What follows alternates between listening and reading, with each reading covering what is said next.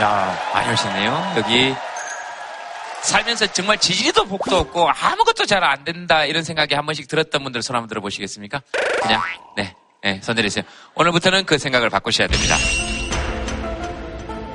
2만 명 정도 신청합니다. 중에 여러분들 당첨되신 거니까 돈도 안 들고 자기한테 축하해 주는 거 좋지 않습니까? 박수 한번 치고 시작할까요? 네. 손 들면 마이크 드릴 거니까 아무 얘기나 하셔도 좋습니다. 톡투유가 오고 싶어서 딸에게 계속 졸랐거든요. 네. 저는 2만 명이 신청하는 줄 몰랐어요. 이렇게 많이요. 저도 사실 2만 명을 그렇게 곧이곧대로 믿는 분이 계실지는 잘 몰랐습니다. 요즘에 갱년기가 오려고 그래서 굉장히 힘들었거든요. 계속 딸한테 짜증을 좀 많이 냈거든요. 화도 많이 내고 하는데 항상 다 받아주는 입장이에요. 저희 딸이 긍정적이고 저보다 더 어른스러운 딸한테 정말 정말 사랑한다고 꼭 얘기하고 싶었을 게 마이크를 들었습니다. 네, 다샘 씨에게 감사합니다. 네, 아니요. 어떻게 짜증 냅니까? 딱 째려봐요, 일단. 일단 한번 딱 째려보고 밥 차리면 너가 좀 반찬도 좀 놔주고 했으면 좋겠다. 엄마가 빨래를 돌릴 테니까 마르고 나면 너가 좀 개주면 어떨까? 이런 식으로 좀 투정을 많이 해요. 집안일 때문에. 다샘 씨는 마이크 잡으시고 뭐 할 얘기 있으십니까? 아니 저는 뭐 그냥 같은 일을 하니까 네. 엄마의 그런 이제 힘든 마음도 알겠고 하니까 네. 그냥 그래 짜증낼 사람이 나한테밖에 없으니까 나한테 내는 거겠지라고 그냥 하고 그냥 한결을 듣고 흘리고 그래도 짜증을 한번 확 내고 싶을 때가 있을 거 아니에요. 사람인지라. 네네. 그럴 때는 강아지랑 산책해요. 그 강아지는 아직 뭐 사춘기거나 갱년기거나 강아지 이름이 뭡니까? 단추? 응. 왜 눈이 작아요? 애가? 저도 가끔 투정 부릴 때도 있지만 뭐라고 부릅니까? 일이 힘들었으니까 진짜 짜증난다고 오늘 뭐 그런 데서 그런 일이 있었다고 뭐 때문에 제일 짜증이 납니까? 맞아요. 그것도 얘기도 못하고 그죠? 어린이집 선생님들한테는 선생님 대우를 잘 안 해주는 경우들이 너무 많아서 네. 이런 여러 가지 대우들이 조금 더 나아졌으면 좋겠다는 생각은 늘 해요. 왜냐하면 저도 이제 곧 아이가 생길 거고 그리고 우리 아이 단추가 학교 가면 어린이집 가면 잘 부탁드릴게요. 저 뒤쪽에 두 분 손 한번 들어보시겠습니다. 저기 마이크 제가 잠깐 한번 들어보겠습니다. 이분들은 엄마랑 딸이 얘기할 때 자기들 둘이 다 웃어요. 분명 뭔가 비슷한 일이 있거나 그냥 웃음이 많은 분들이거나 두 분 친구죠? 아, 네. 남편 와이프인데 네. 남편 와이프라고요? 아니요. 무슨 얘기? 저기 남편 마이크 뺐어요. 남편 친구 와이프예요. 예. 그렇게 가야 되죠. 네. 예. 저희 딸만 셋이거든요. 예. 근데 큰 딸이 17살인데 진상 중에 하나. 근데 저분 딸 보니까 너무 예뻐서 그리고 저도 같은 계통의 일을 하는 사람인지라 그리고 여기 이제 이왕 마이크 잡았으니까 말씀드릴게요. 이 친구가 요번에 굉장히 이제 좀 많이 아팠어요. 그러면서 친구에 대한 소중함도 더 느끼고 친구 사랑한다고 얘기해주고 싶어요. 사랑해. 17살 된 첫째 딸 이름은 어떻게 됩니까? 가명을 쓰셔도 됩니다. 네. 벌써 딸 이름 얘기할 때 기침을 탁탁 하시죠? 자기 얘기는 하지 말라고 그러고요. 예. 김가현이에요. 가현이에요. 짜증을 저한테 이제 많이 내요. 예. 아프면 아프다고 짜증내고 아파서 병원 가면 변명은 없고 돈은 돈대로 쓰고 전교 1등 하는 것처럼 공부는 하는데 성적은 안 나오고 그래서 지난주에 아이들 시험이 끝났거든요. 이제 목요일날 참다 네가 뭔데 나한테 짜증이냐 너는 뭔데 나한테 맨날 그러냐 내가 너한테 뭘 잘못했어? 근데도 그냥 그것도 짜증인가봐요. 그러니까 한참 지금 저한테 짜증을 내는 시기인 것 같아요. 예. 중2 때부터 증상이 나타나기 시작해서 고1 때 지금 절정에 이를 시기. 아, 절정이었으면 좋겠어요. 이제 내년에 소강 상태가 돼야 될 텐데. 무슨 태풍 이야기하듯이 하시네요. 내년에 소강 상태에 이르고. 예. 아까 얘기한 게 우리 딸들하고 너무 반대다. 아무도 도와준 사람이 없는 거야. 아무도. 왜 그럴까? 그렇게 교육을 시켜놨던 것 같아요. 제가 아무것도 못하게. 실례지만 같이 결혼해서 사시는 분. 네. 아프다고 하니까 한 2개월 해주다가 예. 수술이 조금 잘 되니까 다시 또 원상태가 되더라고요. 그래도 이제 쉬는 날은 조금씩 해줘요. 청소도 해주고 네, 이제 네. 밥도 해주고 애들은 아무것도 안 하고. 네, 근데 저 딸이 너무 잘 받아준다고 하니까. 야, 지금 다샘 씨 굉장히 마음의 부담이 심하겠어요. 사실 그렇게까지 아닐 건데 딸들의 이야기도 한번 들어보겠습니다. 저기 마이크 한번 들어보겠습니다. 네, 시작됐죠. 엄마가 아마 손을 든 것 같고요. 그리고 딸은 표정 보이죠? 왜 들었냐? 근데 얼굴은 나왔네. 웃어야 될 것 같다. 화장하고 오길 잘했네. 이런 생각을 지금. 엄마한테 짜증 많이 내는 편입니까? 시험 기간은 좀. 보통 딸들이 내듯이 성지 조금 내 하고 싶어서 하는 게 아니라 저도 모르게 되는 거라서 예. 미안한 마음이 좀 커요. 아, 저도 모르게 되는 것 중에 어떤 게 있습니까? 뭐가 있지? 집에 들어오면 저는 자요. 자고 있어요. 몇 시에 들어오면? 요즘 시험 기간에는 1시? 2시 가까이. 밤 1시? 예. 누구여도 짜증이 날만 하잖아요. 기말고사 끝낸 우리 아이들에게 여러분 박수 한번 부탁드리겠습니다. 알겠습니다. 또 뭐 하시고 싶은 얘기 있으신 분 저기 드릴까요? 금방 손을 든. 얼마 전에 저도 시험이 끝났어요. 과학 성적이 이번에 망했어요. 이렇게 해서 고등학교 생활을 잘 마칠 수 있을까에 대해서도 정말 고민이 많고 열심히 노력을 했는데 성적이 안 나오니까 많이 스트레스도 받고 힘든 거예요. 그러면서 또 부모님한테 좀 짜증도 내고 고3이 되고 이제 대학도 가고 이제 뭘 하면서 살아야 할지 막 이런 건데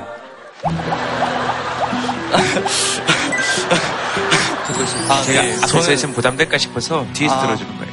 결론은 뭐냐면 예. 제가 잘하는 것을 해야 할지 좋아하는 것을 해야 할지 그 둘 중에서 정말 고민이 많아요. 예. 그래서 잘하는 걸 하고 싶어요. 하고 싶은 걸 하고 싶어요. 제가 하고 싶은 거 하고 싶어요. 그렇죠? 네. 하고 싶은 게 뭔데요? 저 환경이요. 환경공학자가 되고 싶어요. 저희 잠시만요. 저기 네. 옆에서 자꾸 환경이 너무 좋아요. 그랬더니 뭐 달라고 얘기하지 마시고요. 내가 지금 얘기를 하고 있잖아요. 저희 집 앞에. 예. 어떤 조그만 강이 있어요. 강 이름이 있습니까? 네, 통북천이라고. 어디 있는 겁니까? 저희 집 앞에 있어요. 통북천 맞은편에 어떤 들판이 있었거든요. 예. 개굴 소리 나니까 예. 뭐지 하면서 봤는데 맹꽁이 서식지 이렇게 표시판이 있는 거예요. 예. 그래서 아 여기 맹꽁이가 살았구나. 근데 오랜만에 가니까 거기서 아파트를 짓고 있더라고요. 아, 맹꽁이 서식지. 그래서 아니. 전 맹꽁이들 살고 있었는데 맹꽁이들은 잘 살고 있을까? 하면서 걱정도 되고 그때부터 환경에 대해서 관심을 갖게 되고 예. 또 집 앞에 통북천이 있다 했잖아요. 예.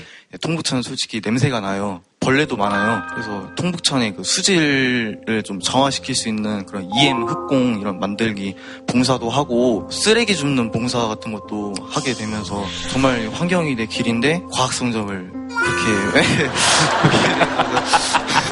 지금 충분히 다 하고 있는 것 같은데 멋있는데 진짜로 저는 그렇게 막 해본 적이 없었고 하고 싶은 일이 별로 없거든요 저는.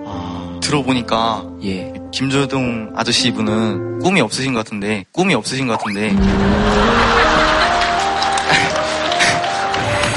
저는 꿈이 있고 노력하는 모습이 김제동 아저씨랑 다르게 의미 있는 삶을 살고 있는 것 같아요. 그러니까 그 얘기를 하고 싶었어요. 의미 있는 일들을 하고 있다는 얘기를 꼭 해주고 싶었던 거예요 그냥. 근데 이제 그걸 알게 됐네요. 그리고 저는 의미 없는 삶을 사는 사람. 옛날에는 왜 그 먹고 사는데 무슨 환경 문제 뭐 이렇게 생각하는 사람들 많았고 저도 그중 한 사람이었다는 거. 근데 먹고 사는 문제가 환경인 거죠 사실. 대현이 얘기한 것처럼 통북천, 그다음 맹꽁이 서식지 이런 게 다 거기 포함되는 거니까 저런 마음을 가지는 사람이 늘어난다는 건 되게 좋은 거죠. 대현이한테는 박수 한번 부탁드리겠습니다. 감사합니다. 자, 패널 분들 모시겠습니다. 여러분 어서 오십시오. 네.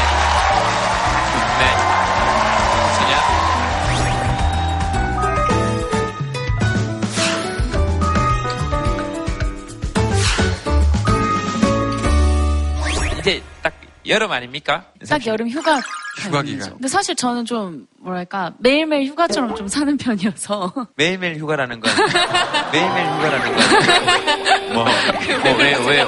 노출의 계절이기도 하고 하니까 네. 여름 특별 몸매 관리 비법? 네, 조금 팁을 드릴까 해가지고 따라해 봐주세요. 오른손을 쭉 위 머리 위로 뻗고 왼쪽 귀로 갖다 주세요. 네, 그 다음에 왼손으로 겨드랑이를 본인의 나이 숫만큼 치는 거예요. 나이 숫자만큼 친다고요? 네. 다들 잘하고 계시고요. 벌써 끝났어? 본인이 치면 아프니까 살살 치게 되잖아요. 서로 좀 쳐주세요. 네, 아 저기 겨드랑이를요? 폭력 말고 네. 겨드랑이에 림프관이 있는데 혈액순환에 굉장히 좋대요. 그래서 우리 몸의 쓰레기통이라고 또 불리우는 여름하면 생각난 게 몸의 쓰레기통이었습니까? 뭐 여름하면 생각나는 춤이나 이런 건 혹시 그냥 우리 소원을 말해봤어. 아 소원을 아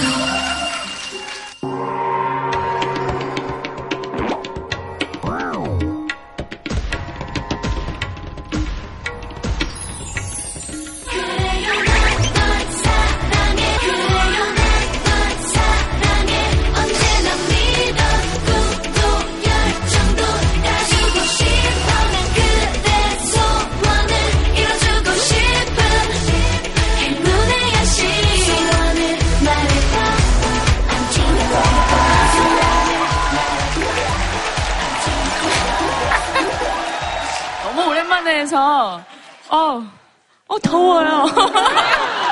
겨드랑이를 치세요. 아 그때 이때. 네, 겨드랑이를 나이만큼 치세요. 알았어요. 유리 씨 춤출 때 태연이 표정을 봤습니다. 좋아하는 걸 또 찾은 것 같아요. 네, 알겠습니다. 커피소년은 여름 하면 뭐 제주도의 푸른 밤이 떠오르는. 한번 불러봐도 될까요, 제가? 죄송한데. 네. 아니, 제가 행복 BJ지 않습니까? 멘트만 할 수 없으니까 노래를 좀 했으면 좋겠습니다. 지금 이것도 혼자 속으로 엄청 짰죠? 어떻게 알았지? 네. 그게 너무 티가 나서 그래요. 인위적이었네. 여름 하면 떠오르는 게 있어요. 글쎄요, 저는 뭐, 제주도의 푸른밤? 이렇게. 아, 그럼 저희들이 한번 부탁을 드릴까? 보통 이렇게 하는데. 알았어요? 예, 맞습니다. 저 얘기하니까.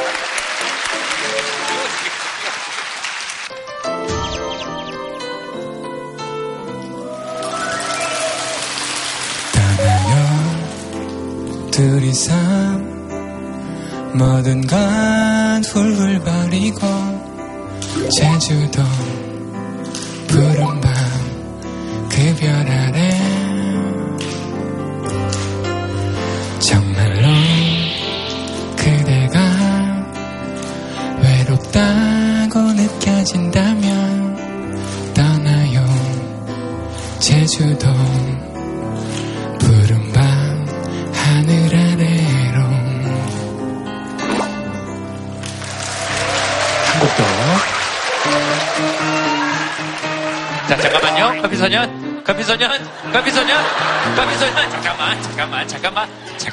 잠깐만 그 너무 자존심 없이 앵콜을 하지 말죠. 조금만 우리가 이렇게 앵콜을 지금 하려고 그러잖아요. 그러니까 조금만 기다려봐요.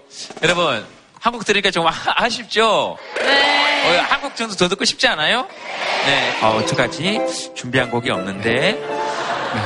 그래도 뭐 그냥 생각나는 거 한 곡 해볼까요? 자, 요렇게 한번 가보겠습니다. 자, 봐봐요. 노래 한 곡 더 들었으면 좋겠죠? 네. 그럼 박수 한번 부탁드릴게요.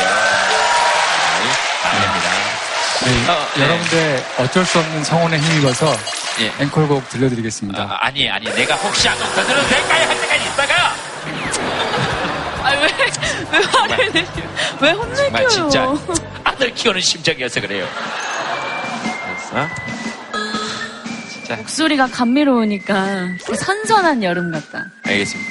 우리 네 뭐 아닙니다. 뭐 하고 싶은 얘기가 지금 있었는데 행복한 여름 되세요.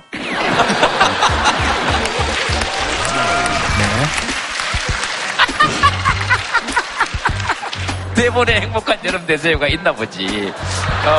그러니까 그걸 못했으니까 약간 찜찜했던 거야. 알겠습니다. 커서 노래할 때 여러분들이 이렇게 막 집중해서 듣고 그리고 막 앵콜을 뭐 어떻게 하고 뭐 이런 거 다 따라해 주실 것도 너무 좋은데 그러다가 갑자기 겨드랑이들을 다 두드리고 있어. 얼마나 좋은 사람들이에요. 그렇게 좋은 여러분들에게 좋은 게스트분들일 것 같아요. 합니다. 네, 감사합니다.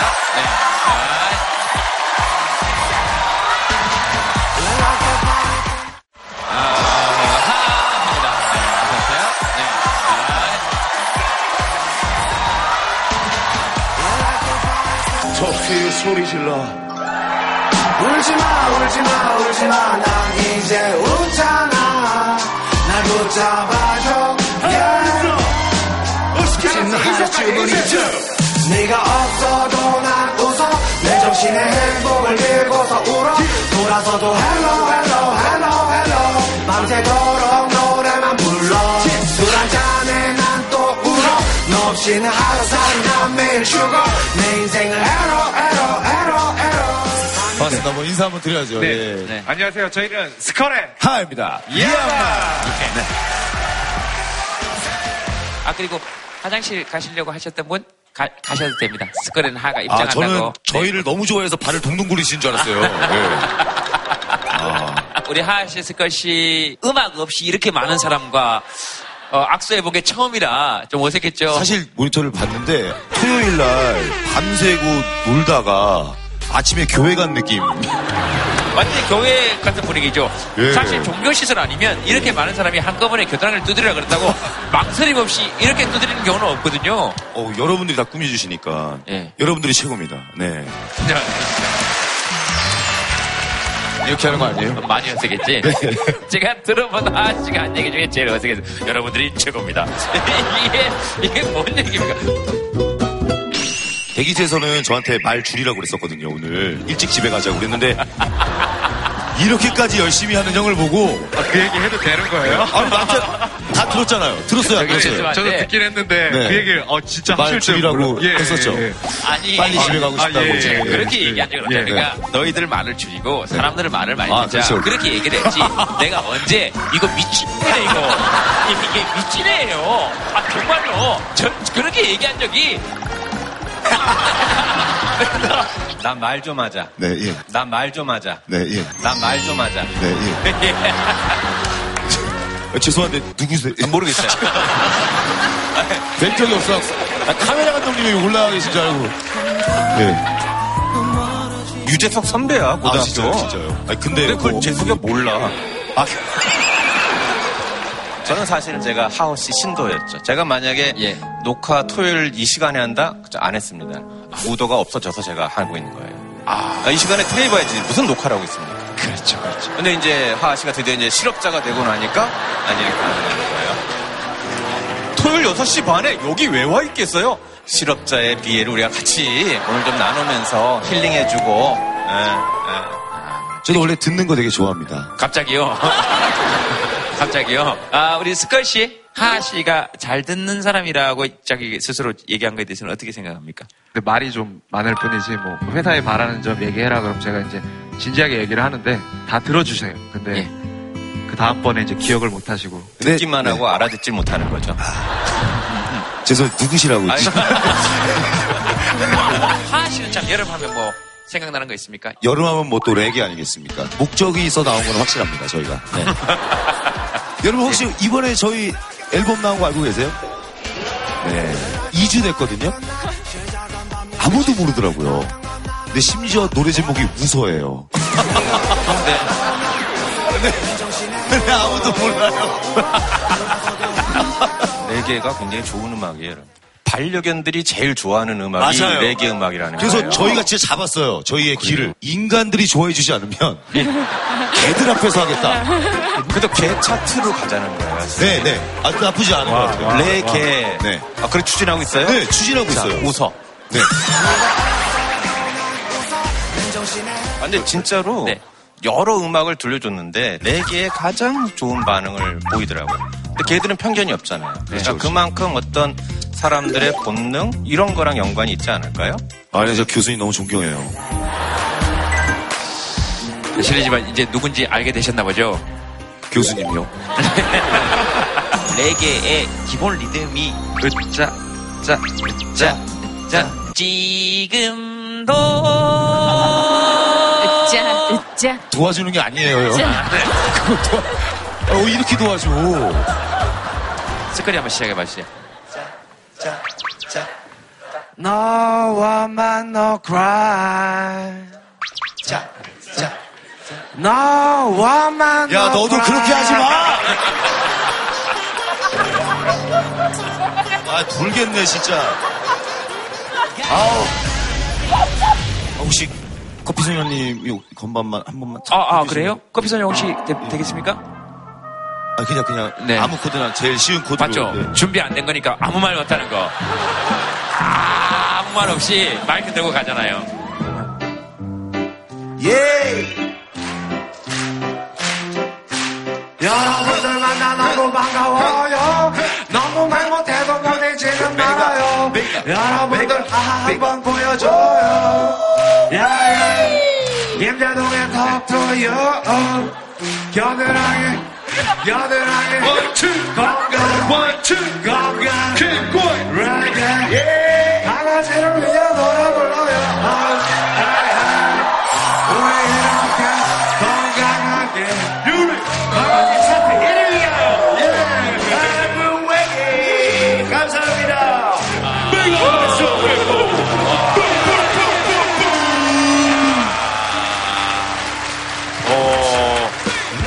왜 이런 데서 못 태어나는지를 알겠네요, 제가. 리듬이 진짜 좋잖아요, 사실. 사람 심장 찌는. 아니에요. 아니에요. 하우스. 예. 그러면은, 여러분들 그 스케치북에도 한번 적어보겠습니다. 여름 하면 떠오르는 거 한번 적어볼까요?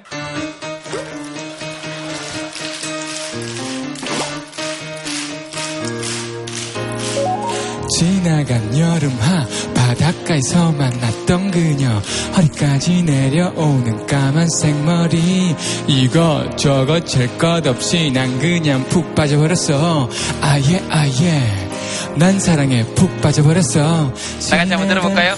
한번 들어보겠습니다 아, 네. 꿈처럼 눈부신 그녀를 만났지 믿을 수가 없어 아름다운 그녀 내겐 너무 행복했어 역시 바다죠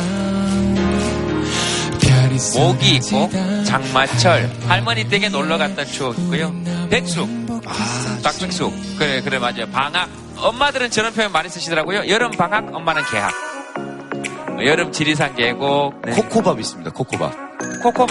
네, 엑소 팬입니다 네. 그리고 옆에 분이 우리 엄마 하셨는데 궁금하긴 합니다 그런 순서 아닙니다. 그런 순서 따로 있어요. 누구 쏟으려고 지금. 그냥 그런 거예요. 무한도전 강변가요제. 우리 그런 프로그램 아닌데 자꾸 슬퍼지네요. 2층에 한번 볼까요? 2층에 락입니까? 락. 지금까지 그렇게 우리가 레게 음악을 했는데 락 페스티벌 사자로 알겠습니다. 네. 북극곰. 네. 북극곰. 하씨. 네. 하씨는 제가 봤을 때는 그런 것 같아요. 저희 프로그램을 고품격이고 막 이렇게 막 사람들이 울고 뭔가 자꾸 그래, 사연을 우리 엄마 사연 한번 들어보겠습니다. 지금 이 전체 사연을 통틀어서 제일 슬픈 건 너예요. 스컬 씨는 아까 저쪽에서 성숙이 돈 벌자라는 두 분이 똑같이 쓰신 저게 굉장히 인상 깊었습니다. 어디 계십니까 지금? 여행업을 하고 있거든요. 같은 일 하는 부부 어때요? 좋아요. 양쪽 다 들어보시죠. 예. 같은 일 하는 부부 어떻습니까? 조금 어렵습니다. 사장님이 와이프가 사장님이고요. 예. 저는 지금 과장이다 보니까 아침에 하는 일이 커피 먹기예요. 그래요? 예. 갑질에 시달리시는군요. 네, 파업할까 말까 지금 생각 중입니다. 아, 파업할까 말까. 거기 직원이 몇 명 있습니까? 저 혼자 있습니다. 사장님은 어떤 말이 가장 자존심 같은 걸 다치게 합니까? 논다? 컴퓨터만 보고 있는다? 그래서 그걸 혼날만 하지 않나요? 근데 사장님, 과장님 얘기 들으시면서 뭐 생각나시는 게 있으시면? 전혀 외동상 아닌 것 같은데 저런 거 얘기한다는 자체가 좀 웃기네요. 지금 사장님이 눈빛을 한 번씩 보낼 때마다 점점 스케치북 뒤로 숨고 계십니다. 알겠습니다. 그 앞쪽으로 마이크를 잠깐 넘겨주시겠습니까? 요 앞에 우리 한국 간다 하는 네네 지금 학생? 네, 학생이 2년에 한 번씩 와요. 어디 있습니까 지금? 터키요. 터키. 터키 알죠? 터키 압니다. 아, 사람을 어떻게 생각하시는 터키? 아, 터키를 몇 번 말씀하시는 겁니까? 수도 어딘지 아세요? 알았어? 아, 하하. 하하. 하하. 저는 뭐, 모두의 마블 저는 엄청 열심히 하는. 네. 이걸 모르면 뭐. 네. 아시죠? 아니, 진짜로 얘기하면 좀 웃겨야 하는데. 진짜에 맞춰야 돼요. 진짜로 맞춰야죠. 진짜 맞춰야 돼요. 그럼 동시에 하실래요? 하나, 둘, 셋. 이스탄불. 아니에요. 아니죠. 네. 터키수도 어디죠? 앙카라요. 아, 그 2년에 한 번씩 옵니까, 한국에? 네. 어디에서? 앙카라에서. 터키에서? 네네. 네, 그렇죠. 터키의 수도는 앙카라죠? 네. 예, 이렇게 편집해서 내보낼 거예요. 우리가 다 알았던 것처럼. 앙카라. 네. 앙카라. 앙카라.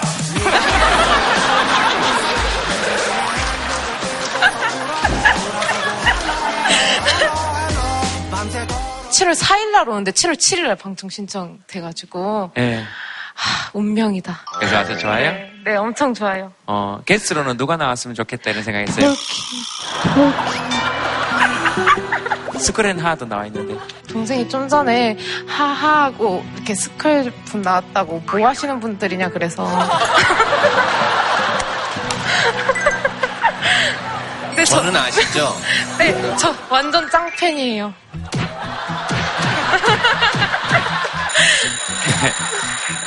뭐 하시는 분이세요? 전 4학년 때 11살 때 갔어요. 11살 때. 몇 년 전에 간 거죠? 7년 정도. 7년. 아, 그러니까 이제 두 분을 이제 잘 모르는 거죠. 뭐 하는 사람 같습니까? 아니, 무한도전에서는 봤는데. 네. 머리도 그래가지고. 머리가 어떤데요? 해파리.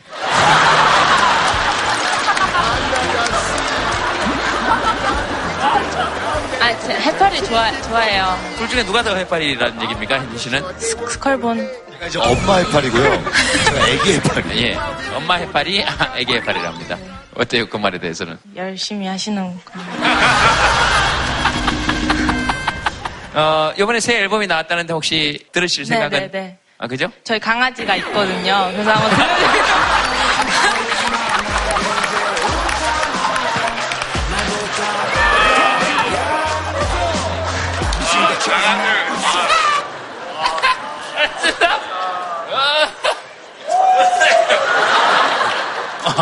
어때요? 우리 프로그램 너무 감동적이지 않아요? 예. 이제 좀 해볼만 하네요. 예. 알겠습니다. 아, 스컬앤하의 신곡. 같이 들을게요. 미친 것처럼 난 웃어.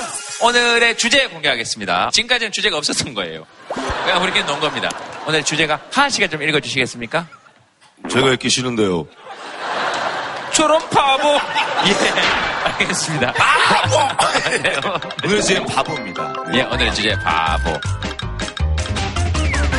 최대한 저 바보처럼 한번 해볼까요? 아니, 원래 진짜 바보는 자기가 바본지 모르잖아요. 바보. 그렇죠, 그렇죠. 스컬 씨는? 바보. 네, 바보. 자, 유리 씨. 바보. 그만해, 유리. 그만해. 이제 그만해. 시키면 해요, 자꾸. 이제 그만해요. 유리 큰일 났어. 어떻게 해. 그 요즘에는 바보하면 저는 좀 약간 멋있는 뜻으로 좀 저는 해석이 되거든요. 하나밖에 모르는 바보. 맞아. 남들 눈치 안 보고 남들이 뭐라 그래도 그 길만을 딱 고집하면서 가는 바보. 왠지 하은 씨 보면은 요즘 들어서 아들 바보나 아니면은 맞아. 아내 바보. 아내 바보까지는 잘 모르겠는데 아들 바보는 확실한 것 같긴 해요. 아내 바보까지는 모르겠는데 그런 얘기를 하는 게 바보예요. 아니, 그게 아니라 그걸 왜 제가 요즘에 자꾸 어디 뭐 SNS에 뭐 무슨 사랑꾼으로 자꾸 표현이 되는 게 너무 부담스러운 거예요. 저는 션, 뭐 차윤표님, 뭐 최수종님 뭐 이런 분위기가 아니에요. 저는 네. 현실적인 제가 추구하는 건 약간 이봉원 형님 약간 그런 느낌. 네. 아내를 안 사랑하는 물론 너무너무 사랑하죠. 예. 네. 목숨을 바쳐 사랑하는데, 아하. 네. 대신 죽어줄 수 있는데, 예. 삶 속에서 뭐 그렇게 훌륭한 남편은 아니다. 뭐. 네. 대신 죽어줄 수 있다고요? 굉장히 건강한 친구입니다. 예. 여러분들은 이 주제로 어떤 거 보내주셨는지 한번 보겠습니다. 오늘 사연 볼게요. 이런 바보 또 없습니다. 노래 제목 이런 제목이 이런 사람, 그렇군요. 그건 이런 사람도 없습니다죠. 난 참 바보처럼 살았군요. 저건 옛날 노래 제목이 있었죠. 난 참 바보처럼 살았군요라는 노래가 있었다는 걸 아시는 분 손 한번 들어보세요. 오! 어머! 정말 생전 처음 들어보는 노래다. 손 한번 들어보세요. 네. 그렇겠죠. 아무래도 10대, 20대들은 생전 처음. 다음은 자꾸 갑분사해서 롬곡, 나만 몰라. 네. 이거 아세요? 하이, 참. 그걸 바보로 하시나요? 제동이요. 갑분사. 갑분사. 뭐예요? 갑분사. 앞불사. 진짜 좀 안다고 생각했는데 갑분사는 전혀 모르겠는데? 갑자기 분위기 싸늘해서.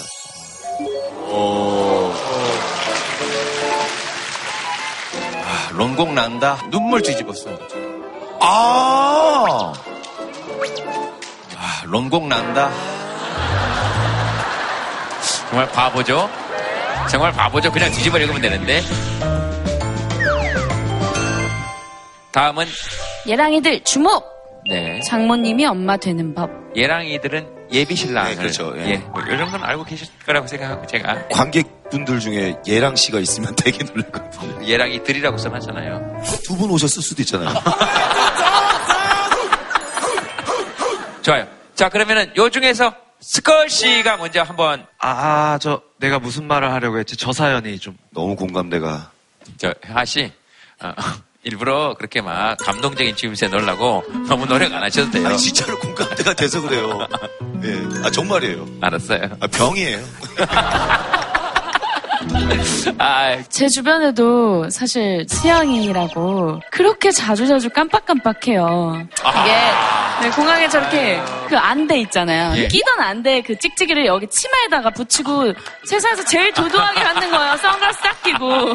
이건 뭐냐면 이게 뭐냐면 그 롤이에요, 롤. 예. 헤어롤을 하다가 거기 시설회전 가서 아무렇지 조조하게 비행기에서 주시는 쿠션 있잖아요. 예. 그 쿠션을 클러치 가방하고 헷갈려가지고 그거 들고 또 갔어요. 정신 차리라고.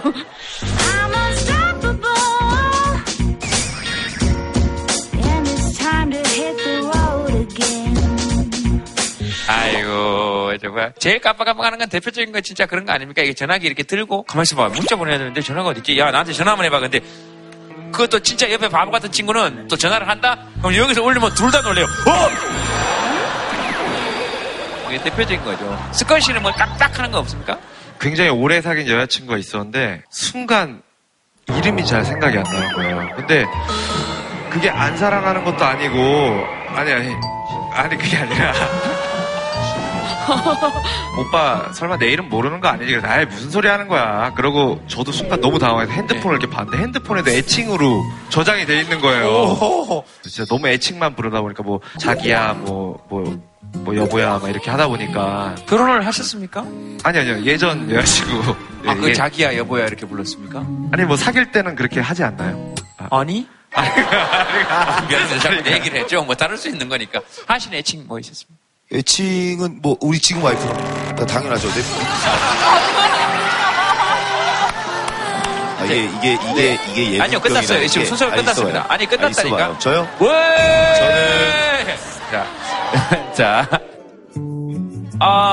저는 내가 무슨 말 하려고 했지? 어디 계십니까? 하씨가 제 사연을 보시고 되게 공감된다고 하셨잖아요. 근데 저는 하 씨가 말씀하시면서 너무 공감을 했거든요. 반갑고요. 아, 제가 바보가 아니구나 라는 생각을 했어요. 용기를 얻는 거였죠. 저 바본데. 어떤 거에 딱 공감이 된 거예요, 하 씨하고? 깜빡깜빡 하시겠구나. 그다음에 말을 많이 좀 하시다가 무슨 말을 했지? 뭐 이렇게 맞죠? 길을 잃죠. 근데 다른 점이 있어요. 저는 아까 그 눈물로 읽었었거든요. 물, 눈 이렇게 해가지고 기억나세요? 기억나세요? 예. 기억나네요. 이거 얼마 안 된 일 아닌가요? 이걸 뒤집어서 이렇게 했을 때 그건 제가 뒤집어서는 읽었거든요. 그게 원래 뭐더라? 어찌됐든 이제 이렇게 전 뒤집어서 읽었는데 그것만 조금 다르고 나머지는 굉장히 저랑 비슷하신 분이거든요. 사실 저는 무한도전은 안 봤었어요. 그래서 오실 때 남편한테 누구야 계속 물어봤는데 하하씨라고 하셔서 참 반갑습니다. 네. 죄송한데 지금도 이야기가 많이 길을 잃었다는 건 인정하시죠? 제가 사실 학교 다닐 때 별명이 광등이었어요. 형광등이요, 형광등. 네, 맞아요. 깜빡깜빡. 오, 빨리 들어오는데요? 톡투유 방청객으로 됐다고 문자가 왔을 때도 신청한 기억은 나는데 주제가 기억이 나지 않는 거예요. 그래서 물어보니까는 딸들이 바보 그러더라고요. 그래서 그래, 엄마 바보야. 아니 엄마 주제가 바보였다고 제가 사연을 올릴 때 딱 옆에 있었거든요. 그리고 뭐 이렇게 물건에 대해서 잘 기억을 못해요. 목욕탕에서 우연히 알게 된 아줌마가 있었거든요. 그분이 저희 집까지 데려다 주신대요. 그 당시에 그분의 차가 쌩 났어요. 야 몰라요 그거는 어딘지. 예.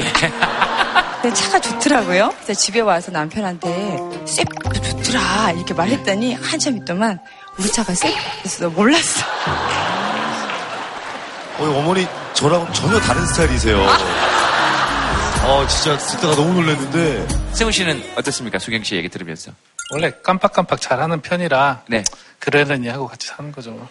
집사람 예술을 하다 보니까 좋아하는 거 외에는 별로 관심을 안 가져요. 자기가 좋아하는 것만 집중해서 그냥 하는 편이고 나머지에 관심 없는 것들은 그냥 지나가는 식으로 한 귀로 듣고 한 귀로 흘리고 그러다 보니까. 멋있다. 우리 수경이는 나한테 자기 관심 있는 거면 관심 있지 바보가 아니고 이게 슬쩍슬쩍 변명하는 모습 보이죠. 털 멋있네요. 그래도 이것까지 깜빡할 수 있냐 이런 건 혹시 아버님 생일날 뭐 잘 챙겨주셨다거나 아니면. 있어요. 맞아요. 왜 기억을 못해? 나 미안하더만. 죄송한데 혼자 말하면 마이크 좀 놓고 해주시겠습니까? 예. 저희가 젊었을 때 이제 주말 부부를 했었어요. 네. 그래가지고 이제 얘 아빠가 오는 날에 그날 이제 생일이어가지고 아빠 생일 파티를 하자. 네. 그래가지고 아빠가 딱 오니까 생일 축하합니다 노래를 다 했었거든요. 네. 그다음에 얘 아빠가 촛불로 훅 껐어요. 네. 거기까진 괜찮았는데 한참 지나더만 오늘이 내 생일 아니야. 장인어른 생일이었어. 그럼 화내지 않고 끝까지 듣고 촛불까지 이렇게 불어주더라고요. 아이, 서운할 법도 하는데 그러지 않아요? 저희 와이프도 조금 그런 걸 좀 깜빡깜빡하는 스타일인데 오히려 아버님 더 편하지 않아요? 그럴 때가? 불편하죠. 근데 이제 불편한데 어차피 같이 사는 입장이고 이해를 하면 살아야죠. 그러면 아버님도 저랑 전혀 다른... 저 얘기 들으니까 나도 뭐 하고 싶은 얘기가 있다 하시는 분 계십니까? 네, 저 뒤에 마이크 한번 들어보겠습니다. 옆에 있는 저희 딸이 5살 때 제가 시장을 갔는데 어부나이만 데리고 집에를 오다가 호떡집 앞에서 생각이 나가지고 뒤늦게 딸을 찾으러 다녔었던 기억이 있어요. 그래서 저 이쁜 딸을 잊어버릴 뻔했었어요. 예, 지금 바로 옆에 계신 분이 따님은 아니시죠? 예. 머리까지 쓰다듬으시면서 말씀을 하시니까 계속 딸이다 그러시는데 오늘 주제가 바보잖아요. 예. 그래서 저희 엄마가 지금 80이 넘으셨는데 자식밖에 모르고 사셨어요. 지금까지. 그래서 자식 바보. 어머니는 성함이 어떻게 되십니까? 제 양내입니다. 양내 씨 이렇게 부르게 더 좋죠? 뭐라고냐? 양내 씨. 뭐라고냐? 네.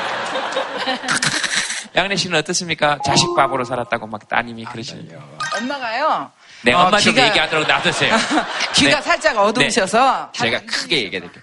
네. 따님이 자식 바보로 살았다고 양래 씨가. 우리 손녀딸 뉴질랜드에서 10년 유학하고 와가지고 이번에 취직이 됐어요. 서울에. 그래서 내가 잘 데리고 있습니다. 아, 그래요. 지금 양내 씨 얘기를 물은 겁니다. 자식 키우고 손녀 키우고 하다가 아이고 내 인생은 어딨나 이런 생각은 기쁩니다. 그냥 우리 딸이 네. 열심히 사업해가지고 10년에 우리 소녀딸을 유학을 뉴질랜드에 마쳤어요. 그래서 자랑스럽고 새 3대가 이 자리에 오게 돼서 기쁩니다. 얼마나 좋아요. 그러니까 얼마나 좋아. 얼마나 좋아. 양내 씨는 이제 너무 좋은 거예요. 그리고 이제 내 딸 자랑해야 되고. 또 얘기하시고 싶으신 분 혹시 계십니까? 저희 어머니가 자주 깜빡깜빡을 하세요. 집에 나가실 때 한 번에 나가신 적이 없어요. 단 한 번도. 그리고 저희 시골에서 농사를 지으시는데요. 자물쇠 비밀번호도 자주 깜빡깜빡 하시거든요. 예. 그래가지고 그것 때문에 항상 걱정돼서. 아, 남은 씨 마이크 한번 잡아보세요. 남은 씨 어서 마이크 잡으세요. 아니, 나 말 못해, 안 해. 남은 씨, 그거 잊어버리시면 못 들어가시면 어떡합니까? 물어보고 해야지, 전화로. 신랑한테. 물어보면 양희 씨는 뭐라 그럽니까? 아껴주세요. 화 안 냅니까? 화는 안 내요. 싸우신 적은 잘 없습니까? 왜 없었지? 맨날 그것 때문에 싸우는 거예요.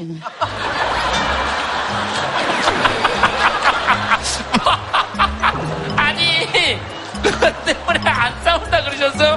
뭐 때문에 싸우시냐 그랬더니 맨날 그것 때문에 싸우시다 그러면 마이크 먼저 나쁘지? 비밀번호 잊어먹어서 양희 씨한테 전화했을 때 양희 씨가 화낸 적이 있습니까? 없습니까? 있기도 하고 웃기도 해 그래요. 없기도 하고.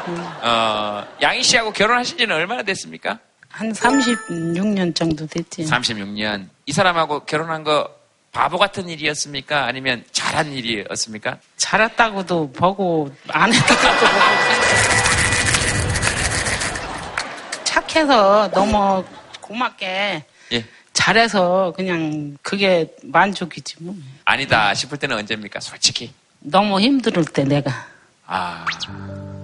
너무 사는 게 난 저기 해다가도 또 행복한 거 보면은 또 좋고 그래요. 그러셨겠네요. 힘들 때마다 남무시 하신 말씀이 생각이 날 것 같아요. 나쁘기도 하고 좋기도 한 일이겠지 뭐 그런 느낌. 아, 가정에 충실하면 되는 거지 뭐 별거 없어요. 갑자기 저한테요. 양희 씨, 남무시 보면 어떻습니까? 고맙죠. 고맙고. 예. 저보고 하시지 마시고, 직접 한번 하시죠. 고마워.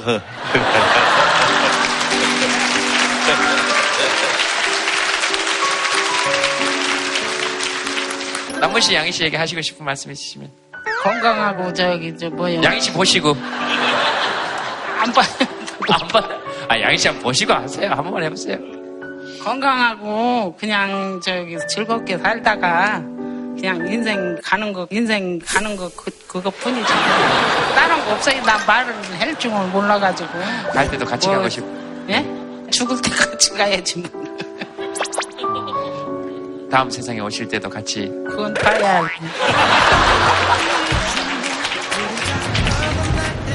오늘 막 이상한 뭉클함이 있네요. 네. 결혼 전에 뭐 이런 얘기 한 적은 있었거든요. 엄마 아빠 봤을 땐 항상 미안해 뭐 어쩌고저쩌고 이렇게 뭐 전쟁터 같은 삶을 사신 것 같아서 우리는 미안하다는 말보다는 고마워서 정말 한번 살아보자 했는데 요즘 제가 제일 많이 하는 말이 미안하다는 말이거든요. 네. 그래서 아까 아버님이 어머님한테 딱 그 말씀하셨을 때 고맙죠 했을 때 뭔가 그 안에서 세월이 확 느껴지는 사랑이 느껴지는 세 글자였던 것 같아요. 네네. 저는 되게 하씨 그 얘기한 것 중에 감동적이었던 것은 사실 그거였습니다. 하씨 그 라디오에서 옛날 여자친구 사촌한테 전화를 받았습니까? 통화가 되면 통화를 해보겠다는 얘기도 되게 야 정말 헐리우드처럼 하는구나. 시작하신 겁니까? 뭘요? 먼저 시작하신 것 같은데. 뭘요? 아 재밌다. 네. 뭔지 모르겠는데 재밌다. 뭐 저는 뭐 거리낄 게 없으니까. 제동 씨는 왜 전화도 안 와요? 안 오는 게 아니라 본인이 하는 스타일이어서. 두 분 다 누구십니까? 아, 참네. 쌤 뭐. 옛날에 머리 좋다고 생각했는데 전화번호도 생각 안 나고 주차한 차 못 찾고. 근데 생각해보면 옛날엔 그 많은 전화번호를 우리가 외우고 살았잖아요. 맞아요.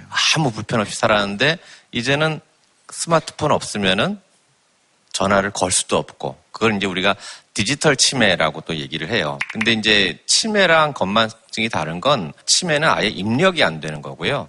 우리는 지금 출력이 잘 안 되는 거예요.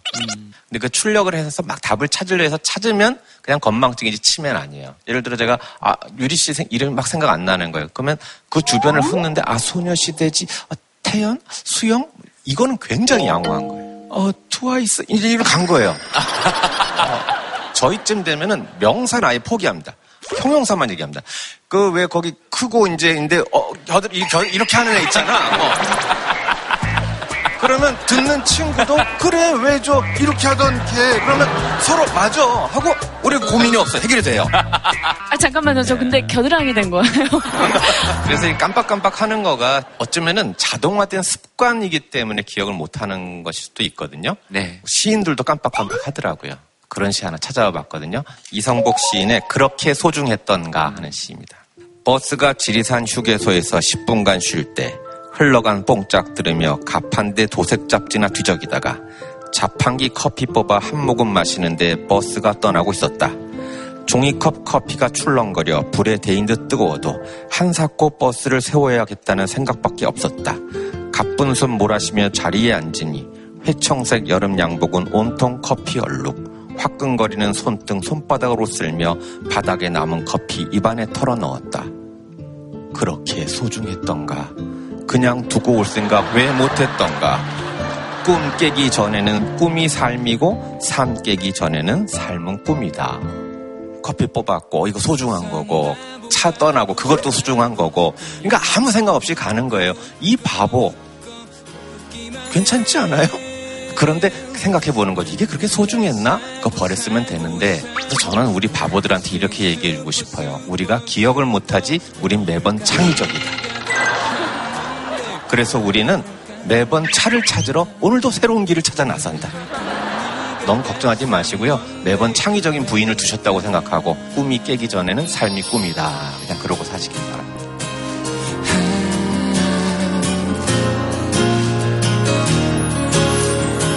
네 옆에 산 바보야. 28개월 내 아이 강퇴당했어요. 저희 아들이 3월달부터 어린이집을 다녔어요. 예. 근데 조금 언어가 느리고 인지가 느리다고 6월 22일날 선생님이랑 상담을 하는데 어린이집 시스템이 잘 맞지 않다고 말씀을 하시길래 그러면 제가 안 보내는 게 맞는 것 같아서 어린이집을 그만두고 제가 이제 케어를 하고 있어요. 근데 조금 느리다고 그게 바보는 아니잖아요. 요즘 아이들 말 빠른 아이들 많은 것도 알고 인지가 빠른 아이들도 있지만 느린 아이들도 많거든요. 근데 어린이집에서 그렇게 말씀을 하시니까 조금 많이 속상했죠. 여기 또 우리 어린이집 선생님들 아까 모든 어린이집이 그렇다는 게 아니잖아요. 근데 그 말씀 들으셨을 때는 너무 서운했겠네요. 서운하죠. 이제 퇴소를 원하신 게 아니고 1대1 선생님을 이제 하면서 발달 센터 같은 데를 알아보시는 게 이제 저희 아이한테는 좀 맞다고 생각하신다고 그렇게 말씀을 하시니까 저는 이제 그렇게밖에 받아들일 수가 없었던 거죠. 그 얘기를 듣고 이제 아이를 데리고 오면서 저는 막 눈물이 나갖고 막 펑펑펑펑 울고 있는데 아이가 뒷좌석 카시트에서 웅얼웅얼웅얼거리면서 막 빵빵빵빵빵 거리고 다니는데 내가 여기서 울면은 우리 아이가 더 상처받겠지? 이런 생각밖에 안 들었던 거죠. 그래서 그래 넌 엄마랑 놀자. 뭐 좀 못하면 어때? 나중에 어차피 할 거.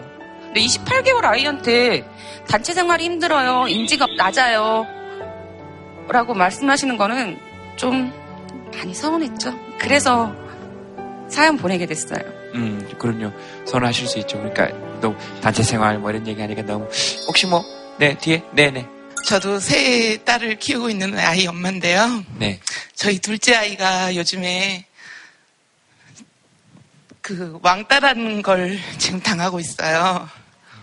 근데 그게 아이가 너무 순수하고 바보여서 당하는 거거든요. 선생님과 교장 선생님 만나 뵙고 나오는데 해결을 하기 위해서 힘을 쏟느라고 눈물을 흘렸던 건데 저희 아이는 이제 엄마 아빠가 와서 힘이 되었으니까 좋았나 봐요. 그래서 저를 보고 이제 웃는 그 모습에 자격이 조금 모자란 상담 선생님께서 엄마는 우는데 너는 웃음이 나오니 하시더라고요. 그건 아니지. 이제 같이 온 저희 처형입니다. 그의 이야기 들어보면 이제 바보라고 저는 생각이 들어요. 근데 지금 제가 표현하는 바보는 너무 착하고 자기를 위하는 게 아니라 다른 사람을 위하기 때문에 자신을 포기한 바보, 저는 그렇게 생각을 하고 있거든요. 그러니까 예를 들어서 그 우리 조카가 가지고 있는 간식을 평소에는 나눠줬어요. 근데 조카가 배가 고파서 그 간식을 자기가 먹었단 말이에요. 그러면 다른 애들은 왜 너만 먹니? 왜 나 안 주니? 어제도 줬는데. 그래서 이제 의도적으로 몇몇 친구가 주동하에 조카를 왕따를 시키다 보면 아이들 사이에서는 충분히 그게 일어날 수 있다고 보거든요. 근데 그거를 선생님, 그 부모, 그다음에 아까 말씀하셨던 상담 선생님까지 전부 다 아이의 잘못으로 몰아붙이는 거예요. 그 몰아간다는 게 너무 좀 안타깝습니다. 저도 사실 제 거 나눠주는 거 되게 좋아해요. 이 친구도 마찬가지고. 근데 그걸 가지고 진짜 당연하게 받아먹는 애들이 너무 짜증날 때가 많아요. 저는 그 분들하고의 관계가 좋아서 이렇게 좀 사주고 이랬던 건데 이게 어느 순간 당연해지면은 정말 화가 나는 거죠. 근데 저도 서툴렀던 거는 그냥 말로 아니면 차근차근 대화로 해서 이렇게 친해지거나 하면 됐을 텐데 워낙에 또 이사도 많이 다녔고 그래서 내가 나 스스로가 좀 터득한 어떤 그런 방법이었던 것 같아요. 지금의 저는 굉장히 냉정해져서 전혀 비즈니스 할 때도 전혀 문제가 없거든요. 그러니까 너무 걱정하지 말라는 말씀 꼭 드리고 싶어요. 예. 파이팅입니다. 예. 왕따나 학폭 문제는 사실은 훨씬 좀 양상이 복잡한 게 피해자, 가해자라고 불리는 학부형들이 있고 그다음 학교라고 하는 관계가 이게 참 어려운 관계죠. 왜냐하면 두 당사자들이 또 자기들 관점에서만 얘기하는 거고 그러니까 학교가 굉장히 적극적으로 개입하기가 어려운 그런 측면이 좀 있어서 현재 이 문제가 아주 학교 일선 선생님들도 힘들어하고 있는 문제인 건 맞습니다. 근데 지금 말씀하신 어린이집 사연 같은 경우는 어머니와 그 어린이집 사이잖아요. 실은 어린이집에서도 굉장한 배려라고 생각할 수도 있어요. 어머니는 당신 자식만 키워서 모르겠지만 우린 전문가로서 이렇게 많은 케이스를 바탕으로 얘가 지금 이런 거다라고 진단을 한 거라고 볼 수도 있어요. 그러면 그것을 서로가 소통과 배려를 통해서 확인해서 그 아이를 위한 길을 찾아가면 되는 건데 뭔가 여기서 소통의 문제가 있었던 거죠. 정말 우리 아이들한테 필요한 말은 그 아이에 대한 신뢰, 사랑 이게 먼저일 것 같아서 한강이 쓴 시입니다. 괜찮아라고 하는 시를 제가 읽어드릴게요. 태어나 2달이 되었을 때 아이는 저녁마다 울었다. 배고파서도 아니고 어디가 아파서도 아니고 아무 이유도 없이 해질녘부터 밤까지 꼬박 3시간. 거품 같은 아이가 꺼져버릴까봐 나는 2팔로 껴안고 집안을 수없이 돌며 물었다. 왜 그래? 왜 그래? 왜 그래? 내 눈물이 떨어져 아이의 눈물에 섞이기도 했다. 그러던 어느 날 문득 말해봤다. 누가 가르쳐준 것도 아닌데 괜찮아, 괜찮아, 이젠 괜찮아. 거짓말처럼 아이의 울음이 그치진 않았지만 누그러진 건 오히려 내 울음이었지만 다만 우연의 일치였겠지만 며칠 뒤부터 아이는 저녁 울음을 멈췄다. 울부짖는 아이의 얼굴을 들여다보듯 짜디짠 거품 같은 눈물을 향해 괜찮아, 왜 그래가 아니라 괜찮아. 이제 괜찮아. 아이를 위해서도 괜찮아 괜찮아 하셔야 되겠지만 엄마를 위해서 괜찮아 괜찮아 해주세요. 엄마가 그렇게 잘못한 거 아니에요. 그리고 지금도 하셔도 되는 거고요. 엄마가 자기를 용서하지 않는데 어떻게 아이를 변화시키고 그렇게 하겠어요. 엄마부터 그래 괜찮아 하다 보면 아이의 눈물도 같이 사라질 거라고 생각합니다. 어머니 괜찮아요.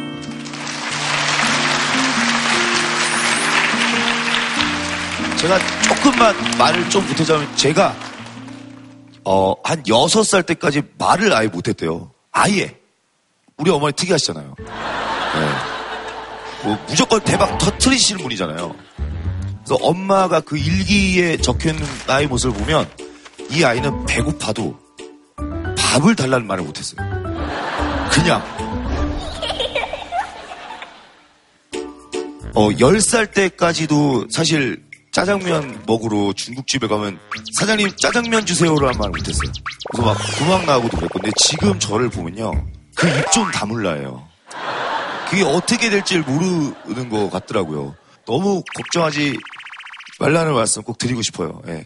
파이팅입니다. 제가 마이크를 잠깐 여기 하나만 드리고, 어디서 우는 소리가 계속 뒤에서 들려가지고. 어머니께 말씀드리고 싶은 거는 아이가 생각을 머리에 이렇게 저장하고 있다고 생각하세요. 저희 아이 첫 마디가 아빠 햄버거 사주세요였어요. 그게 거의 40몇 개월 됐을 때요. 그 말을 시작으로 해서 지금은 초등학교 2학년인데 제발 좀 말 좀 그만해라가 됐어요. 그러니까 툭하면 토론하자고 달려들어요. 엄마는 통일을 어떻게 생각해? 너는 어떻게 생각한대? 그러면 자기는 해야겠대요. 우리는 대륙에 연결이 되어 있지만 고립되어 있는 섬과 마찬가지야. 그래서 통일이 되어야 돼서 자기는 기차를 타고 유럽을 가야겠대요. 또 요번 우리 선거할 때도 엄마는 누구 뽑을 거야? 그거 여기까지 할까요? 그런 식이어서 제가 말씀드리고 싶은 건 우리 사회가 발달이 늦다라는 기준이 정말 뭔지, 아이들은 다 자기 기준에 맞춰서 스스로 뭔가를 준비하고 있는 아이에게 그렇게 함부로 말을 할 수 있는지가 참 안타까워요. 저희 아이도 유치원 때 그런 말을 굉장히 많이 들었었거든요. 그래서 옛날 저희 아이 모습이 너무나 떠올라서 아까 너무 슬펐었거든요. 근데 분명히 아이도 잘 자라고 잘 해나갈 거라고 봅니다. 네, 알겠습니다. 네, 마이크 드릴까요? 마이크가 없죠? 잠깐 드리고 가겠습니다. 네, 어머 매직 들고 하시는 거 봐. 네. 저도 사실 수학을 진짜 못하거든요. 그 수능 때 9점을 맞아가지고 마음적으로 힘들었는데 집에 가서 막 춤추면서 풀었어요. 수학 9점을 맞고요? 네. 그 수학적인 관점에서 보면은 저도 되게 발달이 저하된 거잖아요. 근데 그것이 제 삶에 영향을 미치는 거 별로 없고, 어쨌거나 이제 저도 이제 엄마가 됐고, 제가 완벽한 아이를 키우려고 하는 게 아니다라는 생각이 들어요. 그런 관점으로 좀 이렇게 사랑을 해주면 잘 되고, 그러면 행복해지고, 또 여름도 시원해지고. 여름도 시원해지고로 마무리가 됐습니다. 전 좀 창의적이어가지고요. 네. 마지막으로 매직하고 같이 들고 한 말씀 부탁드리겠습니다. 예.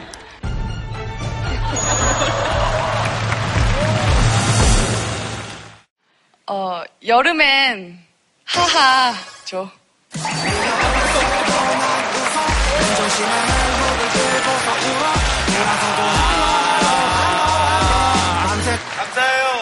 감사해요. 좋습니다. 이제 마지막으로 봐야 되겠네요. 바보 같은 선택, 결말은? 저는 어느 산에 갈까? 내가 대학교를 가려고 시험을 봤는데 못 갔어요. 혹시 수학 9점 맞으신 거 아니고요? 내 친구들한테 자격증을 통해서 학교를 가는 척을 했어요. 1년 동안 시험 보는 척하고 MT 가는 척하고. 아이고, 그거 어떻게 힘들었겠다.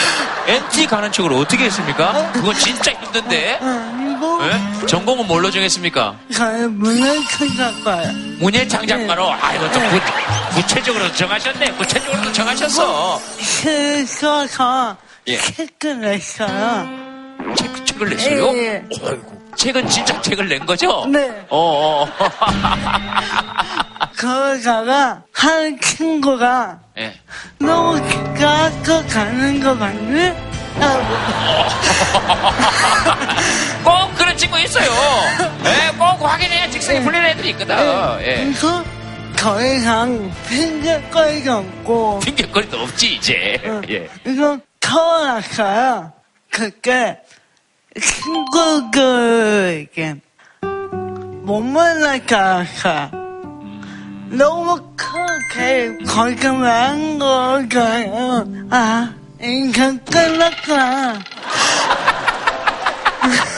다행히 저를 예쁘게 밝혀서 18년 동안 신고를 했어요.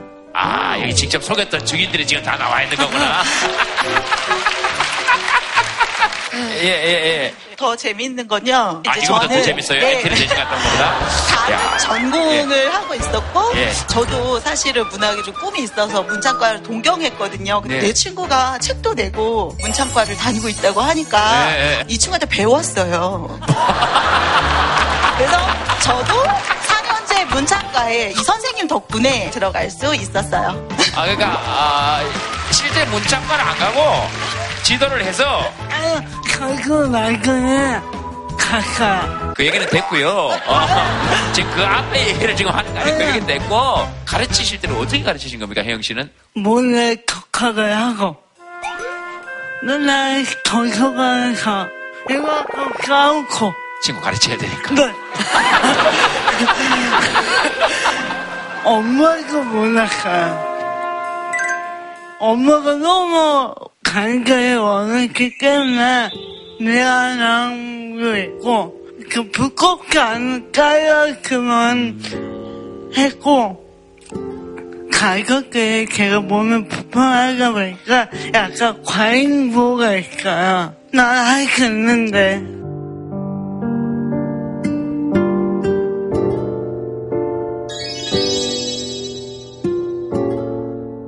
근데 지금은 나쁘지 않게 대학교도 다니고 시집도 냈고 친구도 잃지 않고 그리고 오빠도 보고 오빠겠네. 지금 38 지금 20살이라고요? 금방 들킬 거짓말인 건 아시죠? 그 시집 하나 찾아 읽어볼 수 있습니까? 일본만. 네, 제동 씨 그 사이에 우리 행랑 한번 출동하죠.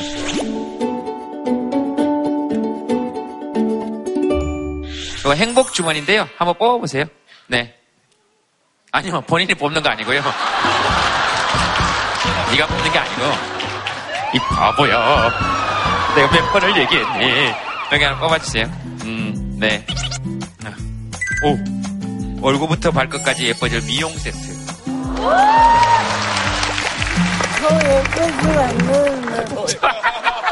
직접 마이크 들고 얘기하세요. 그 뻔뻔스러운 얘기를 직접 하시라고요. 더 예뻐지면 어떡하죠? 오빠 결혼하는 거예요? 더 예뻐지면 나하고 결혼하는 거냐고요? 나는 그냥 결혼하자 그러면 바로 확 넘어가는 사람인 줄 알았습니까? 참네. 나가. 어때? 이런 대우 받는 건 처음이죠? 아니, 왜 보는 거예요? 혜영씨 씨 하나 들을까요? 제가 하는 것보다 오빠가. 제가요? 목소리가 너무 좋아. 목소리가 제가 너무 좋아서? 아, 참. 목소리 더 좋아지면 안 되는데. 풍속화입니다. 발에 먹을 적시고 여배에게 마음의 질주를 그린다. 너의 뼈와 흙을 믹서에 갈아 녹색빛 세상에 흰 눈처럼 던져 그림을 그린다. 산이 검고 강이 붉으니 내 몸에 호흡이 흐려진다. 자, 이제 팔을 뻗어 솔잎을 따 얼굴에 뿌려보자. 둥지 잃은 사람들아.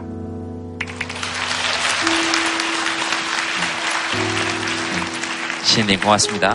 제가 들어본 시인에 대한 그 묘사 중에 가장 기억에 남는 말은 그거였습니다. 제일 먼저 울기 시작해서 제일 나중까지 울어주는 사람. 그 말이 되게 진짜 좋았는데요. 우리 두 부부 이야기하면 제일 먼저 웃어주고 또 누구 힘든 일이 있으면 제일 먼저 울어주기 시작해서 제일 나중까지 울어주는 사람. 저는 그런 시인 오늘 뵙게 돼서 굉장히 영광이었습니다. 역시.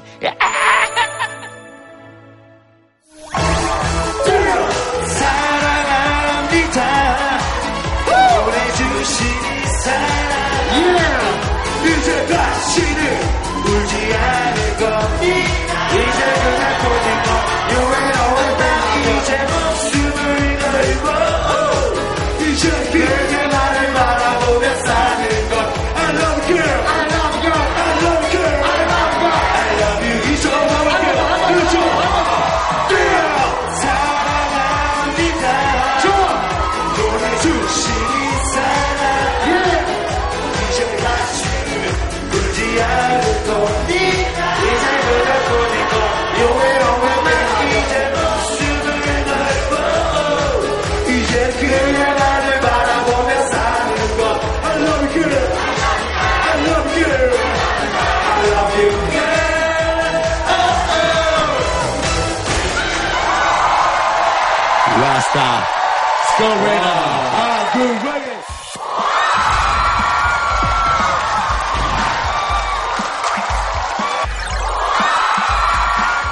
황혜림 씨에게 뭐 궁금한 게 있습니까? 결혼 추천하시는지. 당연히 합니다. 나만 에 빠질 수 없다.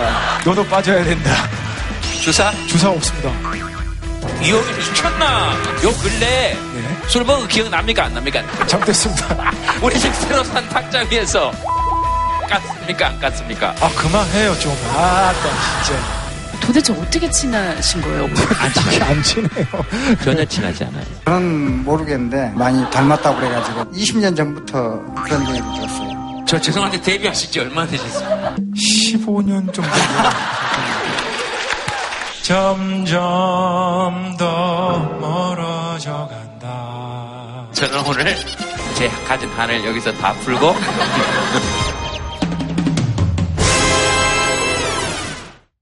JTBC